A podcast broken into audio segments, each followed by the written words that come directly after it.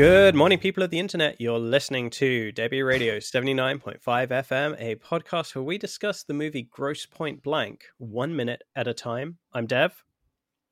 And I'm Hugh, and on today's show, we're looking at minute 53. At this point, we are returning, flipping back once more from rom com to thriller. We go from the neon lighting in the, well, the soft neon lighting of a Midwest town to the noir interior of an LA office, and we're back to Marcella once more. Yes, we are. And joining us on today's show, we have Mike from my other podcast, Listening to Paint Dry, where the Mike, myself, and our buddy Dan all talk about miniature painting. Welcome back, Mike. Thank you for having me. I appreciate it. So, yeah, as you said, um, Marcella is giving Martin the lowdown on uh, everybody else in town, or at least everybody that uh, is coming packing firearms in town that they know of, because they do actually miss the other big bad. But um, three out of four ain't bad, I guess. um, I really, really love uh, the flow of this monologue from uh, from Joan Cusack here. Um, mm it just it it it moves at such a pace it's throwing so much information at you and it mm-hmm. fills it with interesting elements that help sell it the authenticity mm-hmm. of it like i don't know what rothschilds is if if any listener knows uh put it in the comments if you're watching youtube i guess mm-hmm. like should do the finger pointing thing comments below uh and for those of you who are slightly bemused whilst driving your car because you're listening to this as a podcast like join us on on our Facebook listeners group and let us know because there are a couple of things in this minute that I just I'm not sure whether they have a real origin or if they were made up for the film. It feels real, refresh my memory about the Rothschild thing because isn't the Rothschild a famous family, rich family?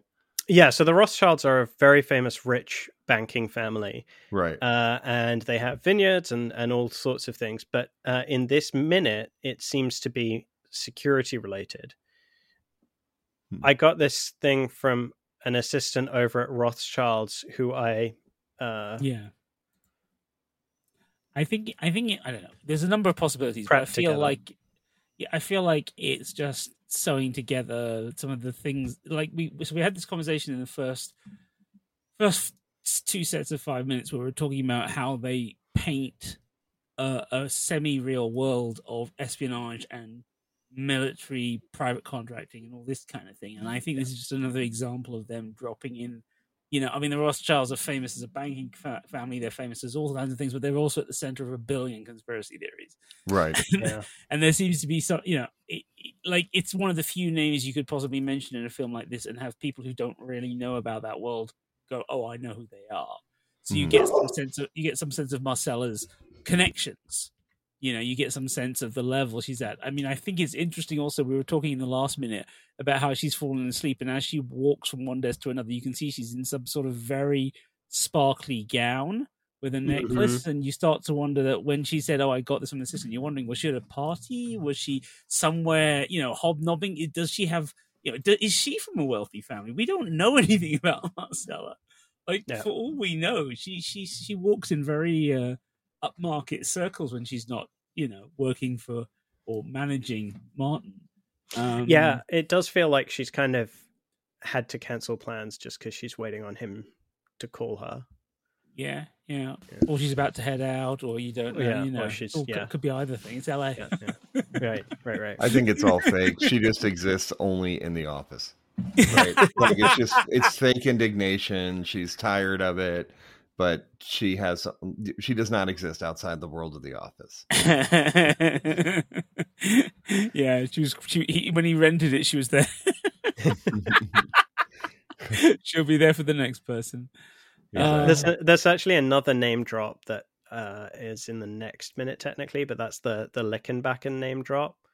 And I also like that's another one I don't know if there's there's something more to it that I'm missing because so much of this film has like very real grounding to it, you know, with the NSA yeah. and, and with all these kinds of elements. I wonder if that's something that I've just missed. It could just be fun to say. I mean, looking back and I mean, come on. it just sounds fun. Yeah, also true. You know, so sometimes in those dialogues, like you know, they write in. Like I wonder, that's that's the type of thing where maybe it's a mispronunciation and they leave it in. You know, like, Mm. like you know, Mm. I don't know. It probably isn't. It's probably purposely written that way, but it's just one of those things. And it's a name that you go, huh? Looking back, Yeah. what? you know, uh, so it kind of catches. But I think I think you're absolutely right, though. It is a throw. The what you call it, like Rothschilds is a throwback, right? Mm. People know who they are, have money, have conspiracy theory. I mean, and that's like I, I don't know. And I, I imagine also you throw in that they probably have because they're banking, they probably have an extensive security network as well. And so Yeah. uh, it would make sense that they would potentially have information on nefarious ne'er do wells, which is probably redundant, but So- uh, Yeah. No, I mean, I think that's you got. You raise a good point because we are also looking at um a moment where you know we're back in the world of potentially artificial and fictionalized professional speak between Mhm. these two. Um, and we, we once again hear the, uh, the the use of the term ghoul to refer to a hired killer who's not part of the professional realm that Grocer and, and Martin and these other and these NSA guys, they're all government or ex-government. But this Right. guy, Felix Lapoubelle, you know, his resume is very much uh, on the on, on the kind of European left wing side of terrorism, kind of seventies Red Brigade style. Because he's in a, it's one of the only American movies I can think of where Basque nationalism as a terrorist group turns up as a background.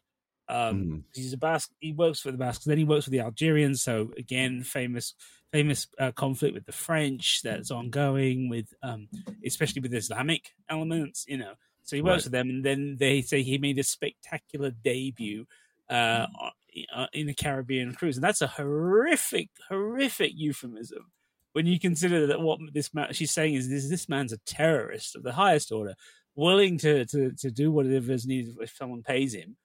Yeah. But the idea of a spectacular debut when he goes independent, that just sounds horrible. What did he Mhm. do? Who died? How how horrible was it? You know. Maybe who Terrifying. didn't die, you know? Well, Yeah. well, yeah. Well, and therein lies it too, right? It's that the way. So it almost seems like there's legit killing and illegit killing, like you know, like certain like like sanctioned versus unsanctioned, and uh, I think I don't know. I know some. I don't know the social nature of this film, um, Mhm. But I do know that in, there are there are certainly films and TV shows that do that juxtaposition to kind Mhm. of critique the the concept of legitimate killing. Yep. Right, like or sanctioned killing versus rogue killers, etc., or or the question of what is a what is a terrorist versus what isn't a terrorist. You know, because there's Mhm. always that freedom fighter debate and such that goes on, and Oh yeah, one know- man's freedom fighter is another man's terrorist, and vice versa. Yeah. Right, exactly. And so now this guy just sounds like a straight up terrorist, though. You know, like whatever he did on the cruise ship, maybe gave everybody diarrhea or something along those lines. Um, But how would they know it was a terrorist that did that? That happens on like every cruise, anyways, right? Uh, And so right, now it's COVID. Now it's COVID. Everybody gets. This is what I mean by spectacular debut. You know, whatever he did, it's nasty, right? Somebody went, somebody got taken out in a really horrible way that it that everybody in the profession knows this happened, and it was this guy. You know, it was his calling card for more work. You know, Right. just that it's such a horrible cause. But I mean, you're yeah, you're absolutely right. This comes at an interesting point in time in '97 where you've got films that ad- and TV that address exactly what you've just been saying about origins of terrorism and American support in some parts of the world for groups which can be some would regard as freedom fighters, others would debate that. You know, you, you've got um oh, what's the one with uh, Bruce Willis, Denzel Washington, The Siege, right? Mhm. with, Mhm. which is a really fascinating film, particularly since when they did the DVD, it was after 9 11. And there's a really interesting uh, featurette where they discuss their original plans for what sort of activity the terrorists in the film were going to do. And they originally said, hey, what, why, why don't we fly a plane? Into towers, and the security guys were like, "Yeah, you know, we that was that's that's going too far. It's not very realistic. We should do something else." Oh, okay. Well, we'll just do what they did, lot what they actually did in real life, where they drove a truck into, you know, into the FBI Plaza kind of thing. It's like, okay, okay, this is interesting. But I find, I find, yeah, this is in the air. The whole idea of um secret ops, black ops, missions that may or may not be government funded coming back to bite people in the butt. Um, and this seems to be all part of it. The notion of blowback seems to be in there somewhere. And as you say, there's legitimacy. Grocer and Martin are, are leg- semi legit, right? They come out of the army, they go into the business for themselves, but they still know people, and as Grocer does with the NSA. And you kind of think, okay, you know, this is all kind of semi, not sanctioned, but it's all connected. Mm-hmm. Um, yeah. And then you get yeah. these weirdos, these the ghouls, you know, the unprofessionals, the the Walking Dead. Yeah, right. Very interesting world. I mean, it would have made you know. I mean, yeah, we've talked about this before. The idea of, the, of a sequel, but again, it just they're painting this world, and it's like things to do in Denver when you're dead, where the language is fake, but it feels real. It feels like this is a milieu that exists yeah. And you can just believe that you know I, I, would i would happily buy into a sequel you know a a film that adapts that that goes back to that world with that language and those ideas you know? not even the same characters necessarily just no no not even you know, just just just would you have to call it grosser point blank or? Well if we got Aykroyd in it yeah. There we go. That yeah. would work. Missed opportunity uh, yeah. oh yeah. You can we can have his uh, yeah we can have his union and uh, see what they're up to. That would be so funny. Yeah. Actually, doing it from the union perspective, and then Martin's the one who's like the spanner in the works at the end. I mean, I just want to see the stabbers, the queens of the hotel hit. Yeah, That's... right. No, exactly. That's me too. queens of the hotel hit. The, the so, Butch Filipino ladies. Let, let me ask this question because this is a curiosity to me with this type of stuff, and this is totally not part of the the script per se or the it always has interested me when when siblings interact across from each other like act across from each other. You know what i mean? Right. and so right. is there a natural synergy between them or or synergy not synergy? Uh, i don't even know what synergy is. Could be a trouble.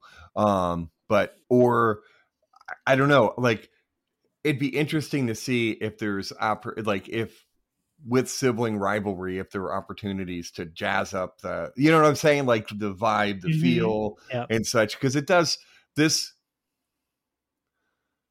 it feels natural this is a this and honestly i would tell you this di- the dialogue between him and her throughout the movie feel more natural than a lot of the other dialogues mm-hmm. that happen in the movie and so i guess i'm my curiosity is does their off-screen relationship of brother and sister influence that? I'm wondering what you guys think. I so yeah we've kind of uh, discussed this a little bit in, in in in previous weeks and and i totally agree with you. I think it's actually because we know cusack and and his friends Pink and DeVincentis uh, did rewrites of the the original script and I think that during the process of those rewrites, certain characters were being cast as as they were writing it. Right, they were written for those people to play, and I think in particular Marcella's character is is obviously written for Joan Cusack. Uh, you know. Mm-hmm.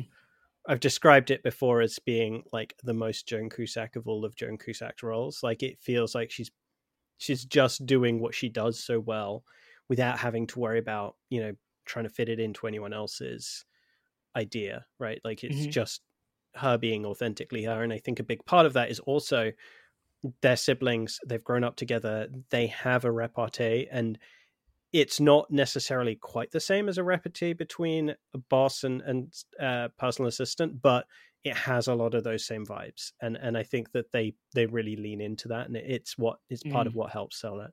Mm-hmm. Yeah, yeah, I agree, um, wholeheartedly. I mean, in particular the opportunity she has to uh, berate him and yet at the same time show some sort of deference to the fact that technically he's her boss, but she's clearly the one who has the power. Um, that feels very sibling like. yeah. And and knowing full well that he's going to do whatever he wants to do, despite her Mhm. warnings, her Mm. insistent, you know, like like you know, her get out, just go ahead, come on, get out of there, come home, you know, get out Yeah. of there, you know Yeah. what I mean? And but she fully well knows he's not going to listen. Yeah. Oh yeah. And and this actually takes us to a thing where like Hugh and I have discussed in the past this concept that she has been setting him up to um to try and put him in a position where he's ready to leave this Mhm. business. And I'm not sure I've ever really agreed about it. And this scene is the main reason why I don't agree with that because Mhm. even through all of this, her focus is on him executing the job, right? She's not Right. really. Uh, once he goes out there, she doesn't mention the reunion. She doesn't ask about, like, did you meet up with Debi or anything like that. She's purely interested in, you have you done the job yet? Because in a normal situation, he's been out there for like two days already. He'd have he'd have done the job and be headed to the airport to fly back by now and Yeah. and and that's that's where her expectations are in all of these conversations that happen around this time is you know you're just scoping it out you're being a professional uh, i guess they didn't catch you you were too quick etc etc um so that's yeah But maybe that's it, right? Maybe because of the context, knowing the background, that her pure she is trying to just purely focus on the business, get him focused on the business and the job, Mm. not worry about the other BS relationships, Mm. etc. Get in, get Mm. out.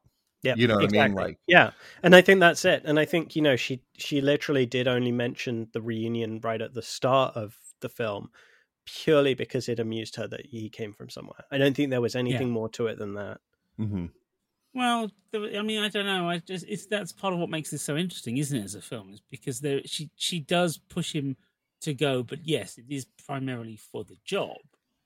yes she pushes it and and she gets the black cat friday the 13th feeling but i think that was also That more just just kind of needling him yeah like Yeah. it's yeah Mhm. so But at the same time, I think she wouldn't feel, and you know, it, she doesn't feel it would be a bad thing if he did reconnect with her roots because she feels he's obviously getting disconnected in Yeah. general. Yeah. You know, he's not the only. Is it is it Grocer who says you don't seem?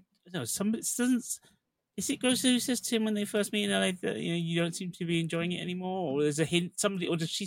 I don't know. There's a, somebody somewhere in the first 10, 15 minutes suggests that Martin is no longer fully engaged with the job itself. yeah the, uh, marcella it's like you don't sound like your old self sir Right. If you don't Right, mind me saying and yeah Yeah, and I, I, I, it feels like she thinks that this is the solution to both: go home, put some demons to bed, and kill somebody Yeah. professionally. Yeah. You know, have have it have it have both sides of your life work out fine. Although personally, in my experience at that age, you either have one of them work out and the other's rubbish, or vice versa. I don't know about. Or it's just all rubbish. It's just all yeah, rubbish. well, yeah, well, uh, yeah, maybe, maybe, yeah. So maybe maybe, yeah, maybe that's it. Maybe you, you. I think you might have just hit the nail on the head there, especially in the context of the beginning of the movie. And it, sometimes it's hard to. I've never analyzed a movie like this, so this was a challenge for me. Like watching the movie and then looking at specific minutes to to analyze, and then um, sometimes you the context of what's happened previously kind of gets lost when you're looking. And you know, I don't really analyze cinematography very often. I'm like, oh, it looks pretty. Um, or that looks weird, or like bad CGI, good CGI. Um, but also in that context of that that early interaction, that maybe the take this job back at your ho- hometown might in and of itself be a test to see if Mm. he's still in the business in the bar because I definitely that is an overarching vibe of the film that you feel like Yeah. he is on his way out of the business and Yeah. maybe this is maybe her thing is well we'll know by the end of this right like well one way or the other he'll either be in the business out of the business or dead so yeah, yeah, exactly. And and Yeah. then she'll make her decision and do whatever. This was minute fifty three of the Grosse Pointe Blank podcast, Debi Radio seventy nine point five FM, featuring your co-host, co-writers, and co-producers, Dev Soligar and Hugh David. Today's guest was mike of listening to paint dry tell us more about how to find you in the podcast mike Thanks, Deb and Hugh. I appreciate you guys having me on. It's been a lot of fun to talk about the, the, these three minutes of a movie. it's a, a unique experience. Uh, you can find us, the podcast, listening to Paint Dry anywhere you get your podcasts. We're we should be on almost everyone, including Audible and iHeartRadio. Um, additionally, you can find us on Instagram and Facebook at Listening to Paint Dry. You can email us at listening to paint dry at gmail.com uh, if you want to talk about the lovely world of miniature painting. Uh, and that, that's kind of it. That's where we are. Fantastic. Fantastic. Thank you so much. And you can find us on all good podcast players, including at long last Apple Podcasts, which apparently was not actually publishing our episodes until quite recently. Uh, also, iHeartRadio and all of the rest of them. Uh, you can also find us on YouTube, uh, Twitter, aka X, and Spotify. And we are at Debi Radio, and that is D E B I Radio. We also have a website, which is debiradio.com. Again, D E B I. And finally, if you want to t- talk with us, come find us at the Facebook listeners group, Debi Radio 79.5 FM Fan Club. Sure was clear that all of this was new. Concentrating hard like a little girl, smoking for the first time.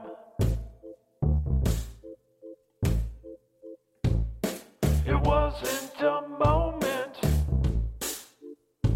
it was a feeling.